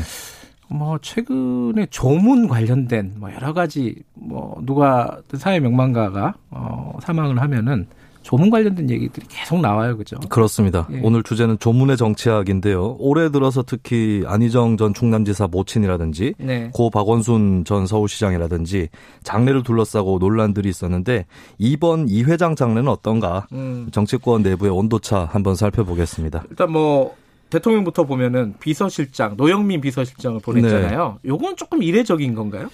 이게 기업인 장례에서 지금까지 현 정부에서는 정책 실장을 보냈습니다. 음흠. 장하성 실장이라든지 네. 지금 김상조 실장을 보냈었는데 비서실장이 간 것은 조금 더 예우를 올린 것이 아니냐 음, 음. 이렇게 또 볼 수 있는 대목이고요. 네. 반면에 한간에서는 이명박 전 대통령 같은 경우는 어, 직접 기업인 조문을 가기도 했었다라는 음. 걸 언급하면서 이번 정부는 좀 다른 거 아니냐 이런 진단도 있긴 한데 글쎄요 이 문 대통령 기조가 좀 직접 조문을 가는 것을 절제해서 간다 이런 음. 것 같습니다. 그러니까 특별히 기업인이라고 안 가고 이런 건 아닌 것 같고요. 네. 이를테면 직접 조문한 사례를 보면 밀양 화재 참사, 음. 일본군 피해자 고 김복동 운동가 예. 그리고 헬기 사고 순직 항공대원 음. 이런 사례가 있거든요. 그러니까 재난 사고라든지 뭐 인권에 관련된 사안들에서 예. 좀 거기에 한해서 직접 조문을 했다고 볼 수 있고 이번 조문을 보면 정세균 국무총리하고 홍남기 경제부총리가 다 갔습니다. 네. 그래서 정부 차원에서는 갔다 이렇게 볼 수 있겠습니다. 현 정부 문재인 정부의 기조를 대충 알겠네요. 그렇죠? 네.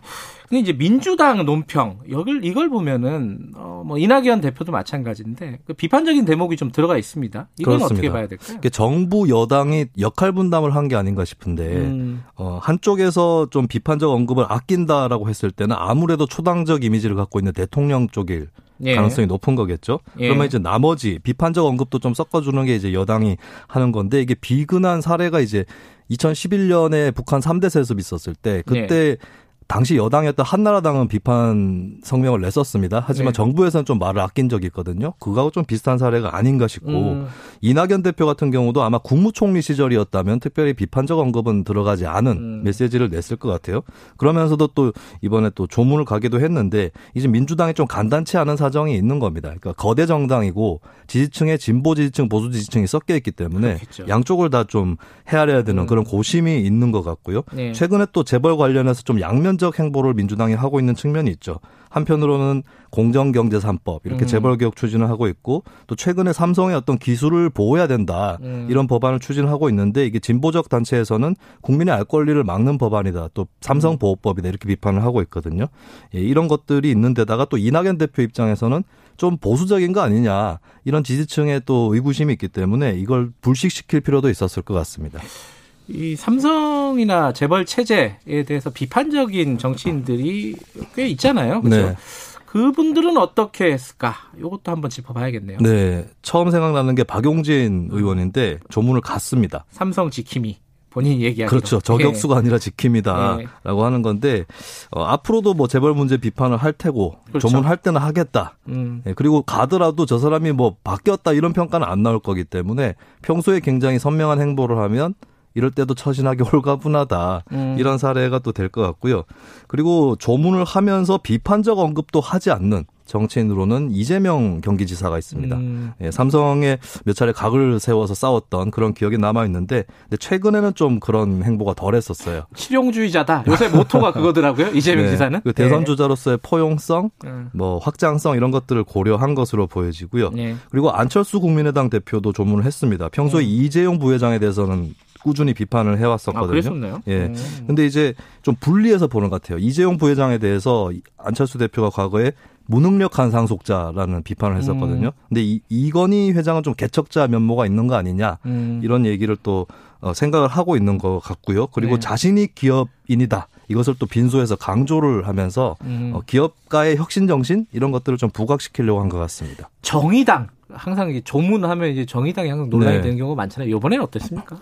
마냥 애도만 할 수 없다라는 음. 게 김종철 대표의 입장입니다. 네. 여기에 대해서 또 그 조문을 하지 않겠다라는 것도 방침인데 어, 하태경 의원이 공격을 했어요. 예전에 김 김정일 국방위원장 사망 당시에 심상정 대표가 조문해야 된다 네. 주장을 했는데 왜 이건희 회장한테는 하지 않느냐 음. 뭐 이런 주장인데 이게 좀 딱 잘라서 말하기는 어려운 문제인 것 같습니다. 네. 뭐 한편으로는 이 회장이 김 위원장보다 나쁘냐 이렇게 얘기할 수도 있겠지만 너무 일, 단선적인 거 아니에요 일차적인 거? 예, 네. 외교적 문제이기도 해서 네, 네 그거 좀딱 견주기는 어려운 사안인 것 같고요. 네. 근데 정의당 입장에서도 한 가지의 또 하나 인지상정이 있는 게 어, 정신적 지주로 남아있죠. 고 노회찬 대표 음. 같은 경우에 삼성과 반복했던 역사도 있기 때문에 이 부분에 대해서 또 뭐 대중에서 대중적으로 너무한다 이렇게 얘기를 하기도 어려울 것 같아요. 지금 빠진 게 국민의힘인데 네.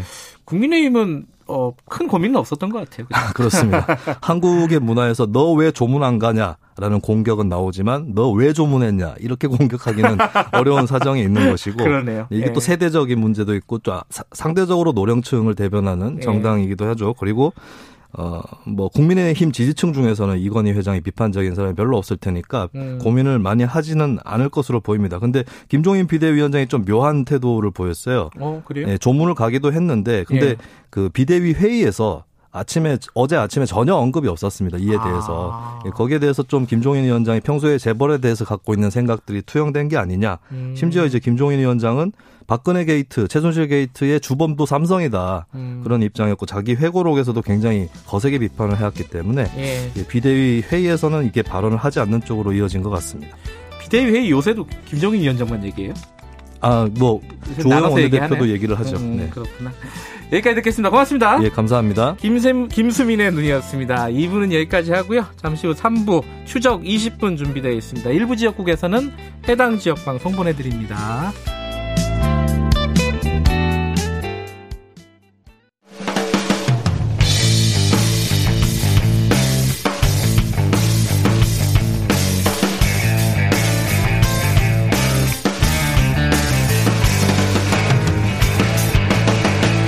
김경래의 최강 시사.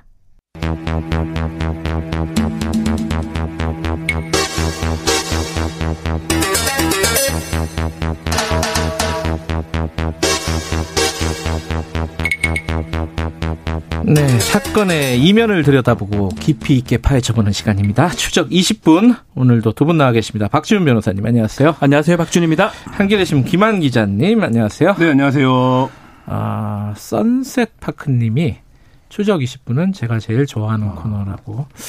왜 그러죠? 이유는 잘 모르겠는데 재밌어요. 감사합니다. 감사합니다. 잘할게요. 흔드라님이 박지훈 형님 어, 시원하게 뚫어주시죠. 아. 뭘 뚫어주죠? 제 별명이 쾌변이긴 합니다. 아, 그래요? 아, 제가 만드는 건데, 쾌아람 변호사, 뭐 이런 식으로. 아. 그런 뜻인지는 모르겠습니다. 예. 변비약 광고가 들어오지 않을까. 아, 좋습니다. 예. 오늘 얘기는 그 일명 구하라법 있잖아요. 네. 뭐 참, 참 돌아가신 분을 이렇게 음. 이름을 언급하는 게 좀 그런데 다른 이름을 뭐라고 할까요? 어쨌든 뭐 처음에 몇 번만 언급하고 말겠습니다. 어쨌든 네. 이 구하라 씨가 사망하고 나서 친모가 갑자기 나타나서 네. 그동안 양육을 뭐 하지 않았던 전혀 어, 얼굴이 보이지 않았던 친모가 나타나서 음. 음. 유산 다 내놔라. 아, 다는 아니고 일부 내놔라 음. 이렇게 된 거잖아요. 네. 근데 뭐 그 뒤에 뭐 법이 바뀐다 어쩐다 뭐 얘기는 있었는데 그게 잘 안 됐다고 하고 개정안만 지금 올라가 있고 통과는 안된 네. 상황입니다. 근데 요번에 또 그 비슷한 일이 생겨가지고 오늘 이 아이템을 갖고 왔는데 네. 요번에는 어떤 일이에요? 그러니까 한한 살 정도 때까지 서류상으로는 네 살이라고 하는데 어쨌든 예. 한살 정도까지만 같이 살았던 엄마 네, 생모죠, 생모. 생모. 예, 생모. 그 딸이 갑, 주, 죽음을 알게 된 거예요. 그러니까 어. 암투병 끝에 좀 젊은 나이에 젊은 나이에 예. 그걸 알게 되고 이제 장례식장에도 안 나타나다가 갑자기 나타나서 상속 재산을 나를 좀 나눠줘야 되는 거 아니냐 이렇게 음. 얘기를 했는데 사망 신고 후에 법을 확인해 보니까 생모가 단독 상속자의 법적 지위를 갖게 아, 되는 걸 알게 자, 된 거예요. 법적인 얘기 좀 이따 박지원 변호사께 좀 여쭤보고. 그러니까 네. 돈을 다 내놔라. 네. 내가 혼자서 단독 상속을 받아야겠다. 왜냐하면 아버지가 돌아가셨어요 이미. 아. 그래서 받고 이 상모 이 생모가 보니까 장례 비용이나 이런 것들을 언니 통장이나 이런 거에서 썼던 썼던 거예요. 돌아가신 분 통장으로 네, 돌아가신 썼다. 분 통장에서 그러니까 그거 왜 썼냐? 그것도 내 돈인데 원래라고 해서 야, 좀 과한데. 네, 그거에 대한 반환 소송을 제기를 했고 네. 그래서 이 부분에 대해서 지금 법원에서 합의 조정을 좀 해보려고 네. 상황이 진행 중인데 이 유가족이 인터뷰하는 거를 제가 직접 들었었는데 아 방송에 인터뷰 네, 방송 인터뷰를 했었는데 음. 굉장히 좀 너무 좀 안타깝고 좀 너무 뭐 이런 표현이 어떨지 모르겠지만 어 이런 이런 일이 있을 수 있나 이게 음. 누가 죄값을 받아야 되나 이런 생각이 들 정도로 굉장히 딱한 사연입니다. 그러니까 생모가 돈 내놔라 뭐 네. 이랬는데 지금 유가족이라고 하면 일단 대표적으로는 계모 그러니까 계모 아, 새, 동생 네, 동생이 있고 이제 새엄마 새엄마죠 새엄마죠 그, 그 양육을 했던 새엄마인 거잖아요 그렇죠. 실제로 이게 이제 구하라 씨 관련된 사건도 비슷 굉장히 비슷한 거 예, 그렇죠 예. 그리고 일전에 기억해보면 뭐 소방관이 네. 순직했는데 네, 네. 갑자기 또 그 건도 그랬습니다. 어, 엄마가 나타나서 돈 내놔라 네. 이렇게 됐던 거고 이게 네. 상속 순위 때문에 그거부터 정리 예. 상속이 누가 이제 사람이 사망을 하면 상속을 어떤 순위로 피대로 받아요? 갑니다. 피 피대로 예 피가 이제 혈연이라 관계라고 네. 표현하는데 1순위가 1순위가 누구예요? 직계 비속이고요.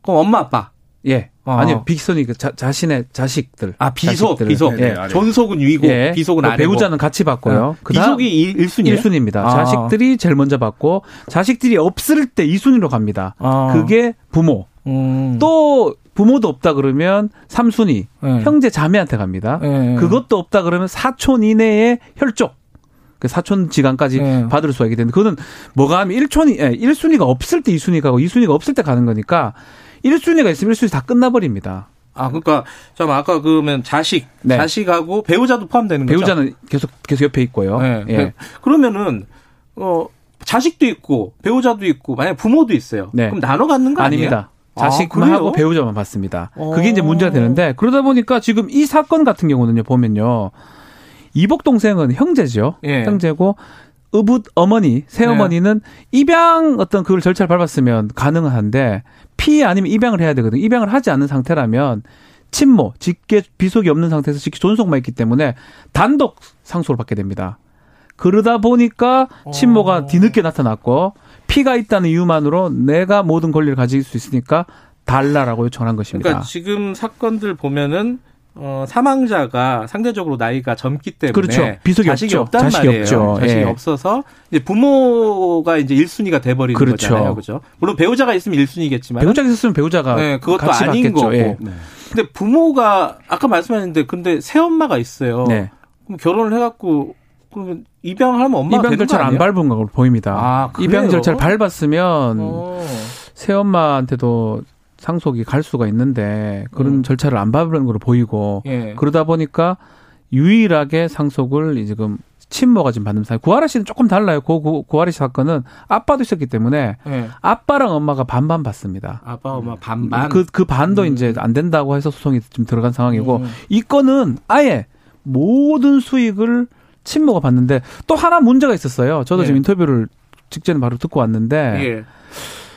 이 보험 수익자를 변경을 하려고 했대요. 보험 음. 수익자는 가만히 놔둔 법정 상속이 되고요. 음. 지정을 할 수가 있어요. 음, 그렇죠. 음. 누구 누구로 이게 음. 지금 문제 생길 여지가 있으니까 예. 암투병 중에 다른 사람으로 변경을 하려고 하는 도중에 음. 그날 사망을 한 겁니다. 그래서 음. 변경이 제대로 안 되고 법적으로 예. 그러다 보니까 그 보험금 역시 다 지금 친모가 가져가는 아주 불합리한 현상이 생긴 겁니다. 아, 그러면은 그것도 가져가고 장례 비용 쓴 것도 내놓으라고 하고 싹 다 간병비랑 장례비 포함해서 5,500만 원에 네. 대한 그 간병비까지요? 네네 그 야. 부당 이득금 반환 청구 소송을 제기를 한 거예요. 어. 그리고 이분이 돌아가신 분이 살던 집의 전세금도 네. 이 생모가 가져갔다. 1억 5천만 원 정도.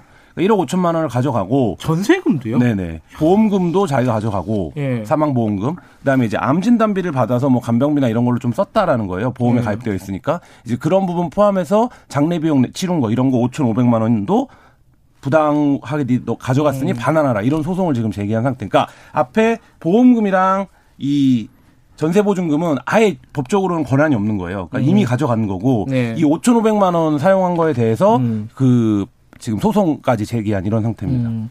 근데 그 일전에 보면은 네. 기억을 해보면 그 소방관 순직한 소방관 네. 어, 생모가 나타나서 돈을 가져갔는데 그 다른 그 형 형제였나요? 그 음. 청구 소송을 했잖아요. 네. 그 음. 양육비 청구 소송을 그렇죠. 했잖아요. 어, 근데 그걸 또 받아냈단 말이에요. 음. 법원의 판결이 왜 이런 거예요, 이거는? 아, 결국은 양육비 예. 같은 경우는 이제 받을 수는 있습니다. 받을 음. 수 있는데 입증의 문제가 좀 있고요. 예. 그리고 아마 그 건을 제가 정확하게 기억을 못 하고 있는데 조정으로 예. 일부 음. 받은 걸로 제가 알고 있습니다. 음, 음. 그러니까 판사도 사람이잖아요. 예. 너 그런 게 말이 안 맞다라고 하면서 법적으로 재판까지 가면 실제로 그만큼 받을 수가 없는데 예. 조정하는 과정에서 당신이 한 게 뭐가 있냐라고 하면서 일부 이제 인정, 일부 돈을 좀 돌려주라라고 판결한 걸로 제가 알고 있고 음. 결국 법적인 문제가 지금 생긴 것 같아요. 음. 이런 일이 계속 발생한다는 거는 우리 민법으로 계속 하다 보면 피대로만 자꾸 주다 보니까 상속 결격이 아니 아니란 말이에요. 다른 나라하고 좀 다르게. 음. 그래서 이 사람한테 돈이 가는 게 안 맞는데도 가는 현상이 좀 생기고 그래서 법에서는 법원에서는 아주 예외적으로 그렇게 판결해 주는 게 아닌가 생각이 됩니다. 이게 저 제가 이제 말하면서도 요새 예. 감각이랑 안 맞다고 생각하는데 뭐 계모, 새엄마 이런 표현들이 잘안 쓰죠. 예, 요새 안 쓰는 예, 표현인데 맞아요. 이게 이 예. 말씀을 왜 드리냐면 이게 법적으로 그렇게 부르기 때문에 쓰는 건데 이 민법이 58년도에 만들어졌습니다. 아. 그래서 그 큰 틀이 지금까지 계속 유지가 되고 있는 거예요. 근데 음. 지금 58년도의 재산 관계, 가족 관계랑 지금의 재산 관계, 가족 관계가 같다고 생각하는 사람 아마 아무도 없을 거예요. 왜냐하면 음. 그 이혼율이라든지 사회 보장 제도라든지 젊은 나이에 죽더라도 지금은 보험금이나 이런 이제 재산 형성의 방식이 완전히 달라졌기 때문에 네. 그런 부분들에서 달라진 가족 관계 이런 것들을 반영을 해서 민법이 계속 개정이 됐어야 되는데 네. 사실 그게 안 되고 50년도에 제정된 가족 관념으로 지금까지도 법 집행을 하고 있는 상황이니까 이 부분이 굉장히 낡았다라는 음. 이런 생, 이제 판단할 수밖에 없는 상당히 거죠. 낡았죠. 그래서 그 법을 조금 말씀드리면 상속 결격 사유입니다. 예. 상속을 지금 순위대로 가는 게 맞는데 결격 사유를 다섯 가지를 규정을 하고 있어요 우리 민법에. 아 상속 순위도 규정하고 있고 네. 결격 이런 사람들은 상속을 안 된다, 상속이 네. 안 된다. 예. 거기서 이제 했는 건 아주 명확한 것만 이 50년대 만들 때는 규정을 음. 한 거예요. 첫 번째 살인. 그 사람을 죽이려고 했을 때 아, 상속 죽였거나 아, 니면 때려 때려 죽였을 때 상해치사 아니면 유언서 유언을 하는 걸 방해했을 때 아. 유언장을 위조. 위조 했거나 음. 아니면 사기 강박해서 유언을 시켰을 때 그런 명확한 것만 지금 규정을 해둔 거예요. 음. 근데 그 다섯 가지도 뭐 나쁜 행위고 절대 안 되지만 지금 가장 중요한 거는 새로운 가정들이 많이 등장하고 있거든요. 이혼이 많이 되고 그러니까요. 있고. 그렇다면 음. 새로운 가정에 맞게 부양을 다 한 사람한테만 상속을 줄 수 있도록 한 게 지금 이른바 구하라법입니다. 부양을 하지 않는 사람한테는 상속 결격을 부여하는 그러니까 그런 게 추가가 좀 필요한데 개정안은 지금 올라가 있지만 네, 그 아직 통과는 안 된 상황이죠. 부활법이라고 해서 굉장히 뭐 복잡한 법 개정을 하는 것처럼 그 한 줄 넣으면 돼요. 그 한 줄 넣는 거예요. 한줄 그러니까 넣는 거예요. 상속을 하는 데 있어서 부양의 의무나 양육 의무를 다하지 않은 사람을 상속에서 네. 배제한다. 그러니까 음. 이런 한 문장을 넣는 건데 그 한 문장 넣는 거를 갖고 지금 이제 통과가 안 되고 있는 거죠. 수년째. 근데 이제 법적으로는 이제 부양의 의무를 다 했냐 안 했냐는 이게 피는 DNA 검사는 음. 명확한데 네. 이거는 그럼 어디까지를 뭐 부양의무를 그렇죠. 다 했다고 할 수 있느냐 이게 모호하니까 그런 거그 아니에요? 그 논의가 되고 있음 있긴 음. 합니다. 네. 그렇지만 그럼에도 불구하고 명확한 건 거든요. 음. 이 수십 년째 한 번도 본 적이 없었던 사람이 판, 충분히 판단할 수 있다. 그렇죠. 뒤늦게 음. 와가지고 했던 경우 구하라 씨 같은 경우도 마찬가지고요. 네. 그 소방관 사건도 마찬가지고요. 네. 그래서 법적으로는 그런 논의가 있어요. 어떻게 DNA나 이런 거는 100% 맞는데 네. 양육을 다 했다. 보험을 다 했다라는 걸 음. 입증이 가능하나? 그렇지만 충분히 법정에서 가릴 수 있다고 저는 생각이 듭니다. 음. 그래서 그렇다면 법 개정 좀 필요한 상황이고 그게 안 되기 때문에 법원에서 지금 어쩌면 약간 변칙적으로 이렇게 조정을 해주는 거거든요. 네. 이 건도 지금 앞으로 재판을 진행 중이로 제가 알고 있는데 네. 어느 정도는 보호를 해줄 겁니다. 그렇지만 완벽히 보호를 못 받으니까 이제 문제겠죠. 음. 아까 그 우리가 소방관 같은 경우도 그 예, 생모가 가져간 돈에 대해서 소송을 걸어가지고 네. 일부 다시 돌려받았잖아요. 네. 네. 요번에 요번 사건도 그렇게 돌려받을 가능성은 혹시 없나요? 지금 음. 이제 여러분 너무 많이 가져가지고 가져가서 네.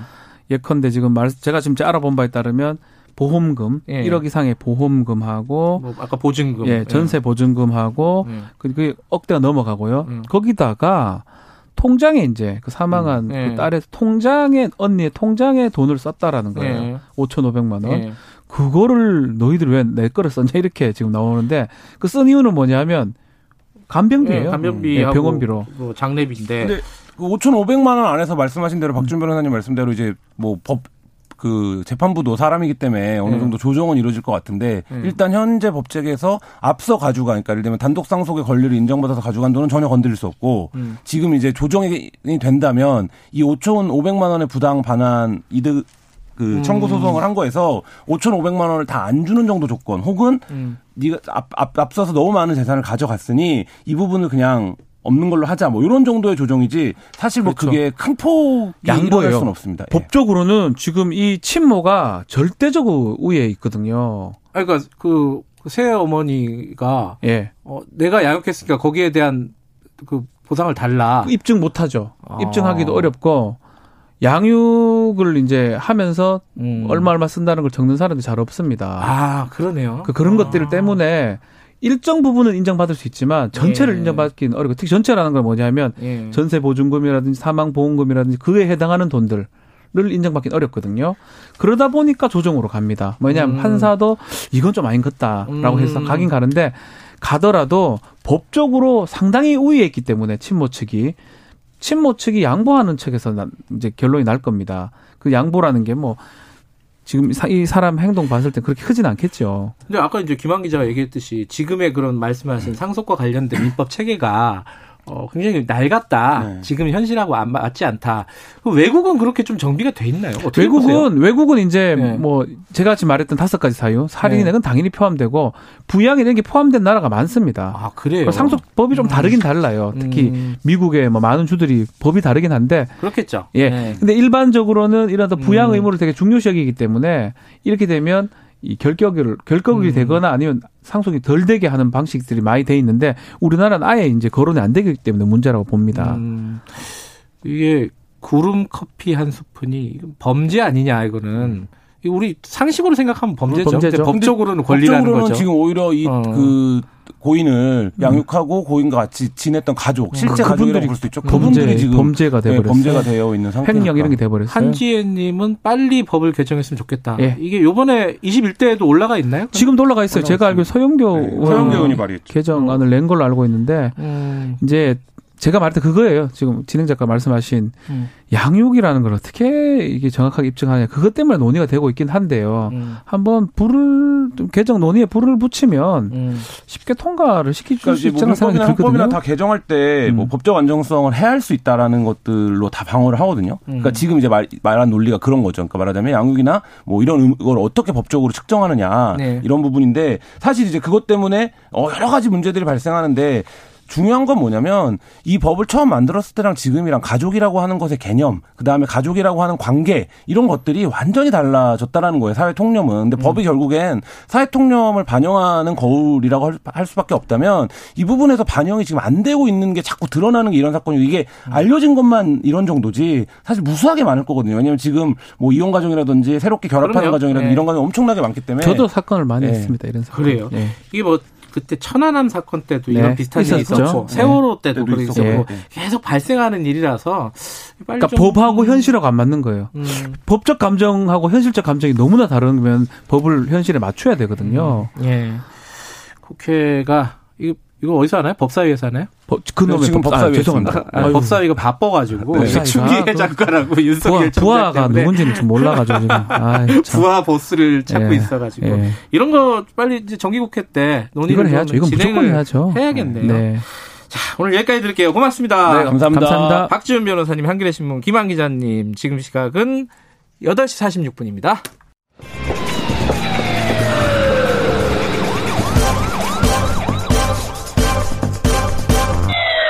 김경래 최강 시사. 네, 방역 얘기를 좀 해보겠습니다. 이 지금 두 가지가 문제인데 독감 백신 이게 백신 맞고 사망한 사람이 지금 60명 가까이 된다고 해요. 음, 좀 불안한데 정부는 아, 이게 연관관계가 없다. 그리고 계속 맞아야 된다. 그리고 국민들도 계속 맞고 있어요, 사실. 이거 걱정되는 부분이 어떤 게 있는지. 그리고 코로나도 여전히 좀 걱정스럽습니다. 일일 확진자가 100명 또 넘었고요. 할로윈 이게 앞두고 있고 김호란 국립암센터 대학원 예방의학과 교수님 오랜만에 좀 연결해 볼게요. 교수님 안녕하세요. 예, 안녕하세요. 독감 백신이요. 이거 59명이 지금 백신 맞고 숨졌다고 하는데 물론 이제 연관 관계는 모르겠지만 이게 걱정할 사항은 아닙니까? 교수님이 보시기에는 어떻습니까? 어, 저희가 검토한 바로는 아직까지 확실한 인과관계를 보이는 경우는 음. 한 건도 없어서 한 건도 없어요. 음. 예, 예, 아직까지는 뭐 크게 우려할 사항은 아니다라고 보고 있습니다. 그런 얘기를 많이 하더라고요. 이게 환절기라서 고령층 사망자가 어, 원래 많은 시기라서 이게 독감하고 연관 관계가 아니라 그냥 시간적인 선후 관계일 뿐이다. 그렇게 보는 게 맞는 거예요, 그러면은? 그렇죠. 왜냐하면 예방 접종을 우리나라가 지금 노인만 한 게 아니라 네. 학생, 뭐 어린이도 많이 했거든요. 네. 지금 숫자로만 보면은 학생과 어린이가 더 많이 했는데 네. 거기서는 뭐 이런 사망 신고가 없잖아요. 음. 그때 이제 10대 고등학생이 사망한 거는 어, 이 백신이 아닌 걸로 부검 결과 나온 거죠? 예, 확실하게 관련이 없는 것으로 결정이 음. 났습니다.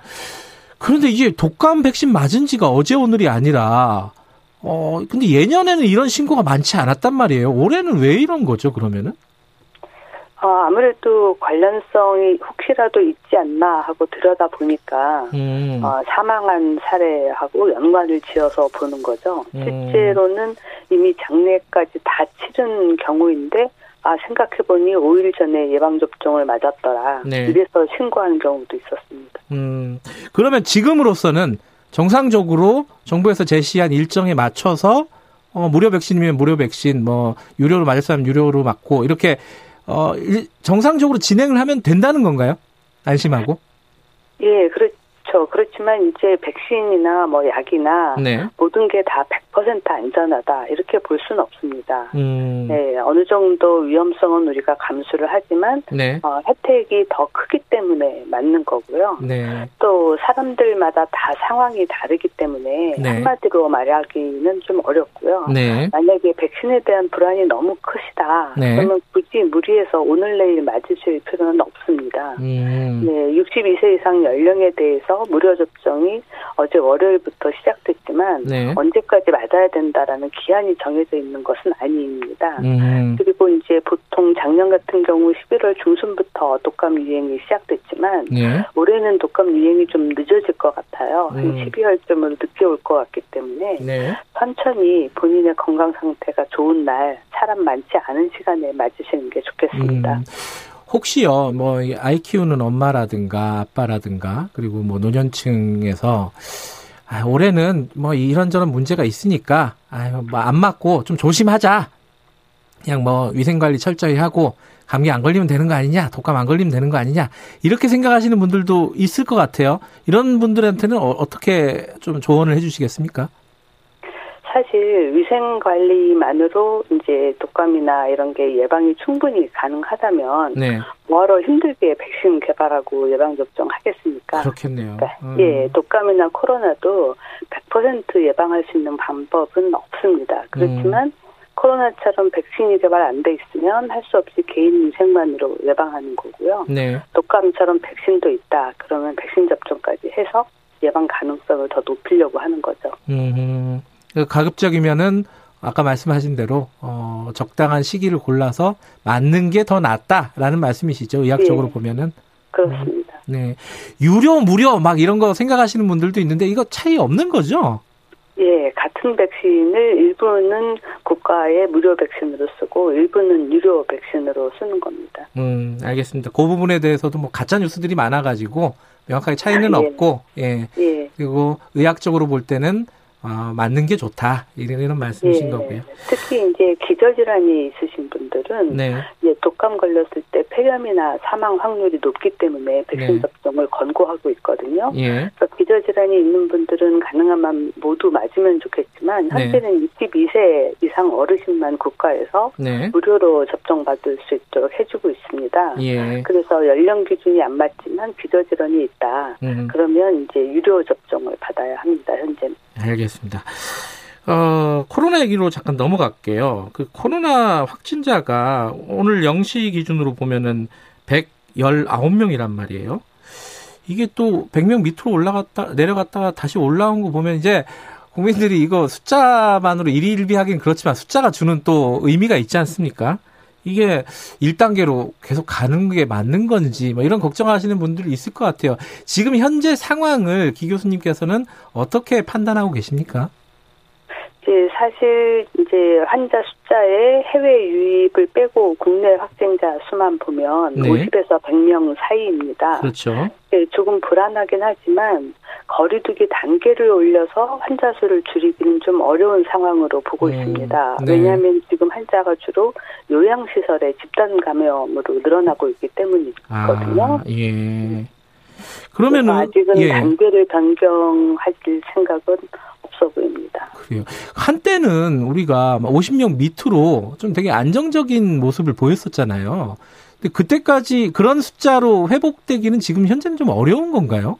예, 그렇죠. 왜냐면 우리가 8.15 이전에는 한 네. 20명, 30명 예. 요 정도 숫자였는데 예. 이제 8.15 이후에는 그 정도 숫자로 내려가기가 좀 어렵겠다 하는 어. 생각이고요. 왜냐면 예. 이제 보통 8.15 이전에 뭐 물류센터나 뭐 이태원발 유행에서는 네. 어, 굉장히 대량으로 많은 사람을 검사하면서 숨어 있는 이제 접촉자들을 거의 다 찾아내서 검사했다. 우리가 네. 이렇게 보고 있는데 예. 지금 8.15 이후에는 접촉이 일어나고 바로 그날 전국으로 흩어졌어요. 그날 예. 이제 접촉하신 분들이 예. 그리고 검사 수용도도 굉장히 떨어져서 한 달이 지나도 30% 정도는 다 검사를 못 받았거든요. 네. 그래서 어느 정도 지역 사회에 남아 있는 상태라고 보고 있습니다. 음. 게다가 이제 날씨는 어, 코로나에 더 좋은 이제 건조하고 추운 날씨가 됐기 때문에 네. 확진자 수를 50명 어, 밑으로 떨어뜨리려면 우리가 거리두기 단계를 굉장히 강화해서 오래 가야 되는데 네. 그러면 이제 뭐 코로나가 아니라 경제 생활이 어려워져서 사람들이 네. 살수 없는 상황이 되기 때문에 네. 한 50에서 100명 사이를 유지하되 중요한 거는 중환자가 발생했을 때 충분히 음. 의료 시설이 뒷받침이 되느냐 하는 음. 문제가 이제 관건이어서 네. 중환자실을 늘리고 이런 의료 대응 부분을 좀 강화하고 음. 있습니다. 지금 좀 전에 잠깐 말씀해 주셨는데 건조하고 추운 날씨, 그러니까 겨울이잖아요. 예. 겨울이 바이러스가 활동하기에 좋은 계절인 거예요? 그렇죠. 바이러스의 생존 기간이 늘어납니다. 아하. 그러면 더 위험한 거네요. 지금 코로나. 상황에서는. 그렇죠. 음. 예, 그렇습니다. 그러면 겨울에 특별히 더 신경 써야 되는 부분이 어떤 게 있습니까? 아무래도 예. 이제 건조하고 추운 거를 반대로 만들어주면 되죠. 아. 집 안에도 가능하면 이제 가습기를 튼다든지 해서 예. 어, 너무 건조하지 않게 하고 음. 사실 밖에 나가 있을 때 이제 우리가 마스크를 쓰니까 그 음. 부분은 좀 보완이 됩니다. 아주 예. 차가운 공기가 바로 호흡기로 들어오지 않도록 하는 게 좋거든요. 음. 예. 지금 할로윈 대위가 곧 있다고 해요. 이게 뭐 전 잘 모르지만 10월 31일이라고 하는데 이때 또 뭐 대규모로 뭐뭐 뭐 페스티벌 뭐 축제 뭐 이런 걸 한다 그러는데 이, 이 우려에 대해서 한 말씀 듣고 마무리할게요. 그 청취자분들에게 할로윈 데이 어떻게 보내라. 좀 이렇게 조언 한마디 좀 해주세요. 네. 예. 맞습니다. 이제 뭐 파티하고 싶은 사람들에게는 좋은 기회라고 생각할 수도 있 지만 예. 하루 즐겁게 놀려고 했다가 평생 후회할 일이 생길 수도 네. 있습니다. 예. 제가 웃었지만은 진짜 이게 좀 심각한 문제입니다. 이게 이태원 집단 감염 그게 떠오르기도 하고요. 그죠? 예, 맞습니다. 하루라도 좀, 이렇게 좀 조용히 보내는 게 어떨까라는 생각을 해봅니다. 자, 김원환 교수님 오랜만에 고맙습니다. 예, 감사합니다. 국립안센터대학원 예방의학과 김원환 교수님이었고요. 김경래 최강에서 오늘 여기까지 하겠습니다. 저는 뉴스타파 기자 김경래였고요. 내일 아침 7시 20분에 다시 돌아옵니다.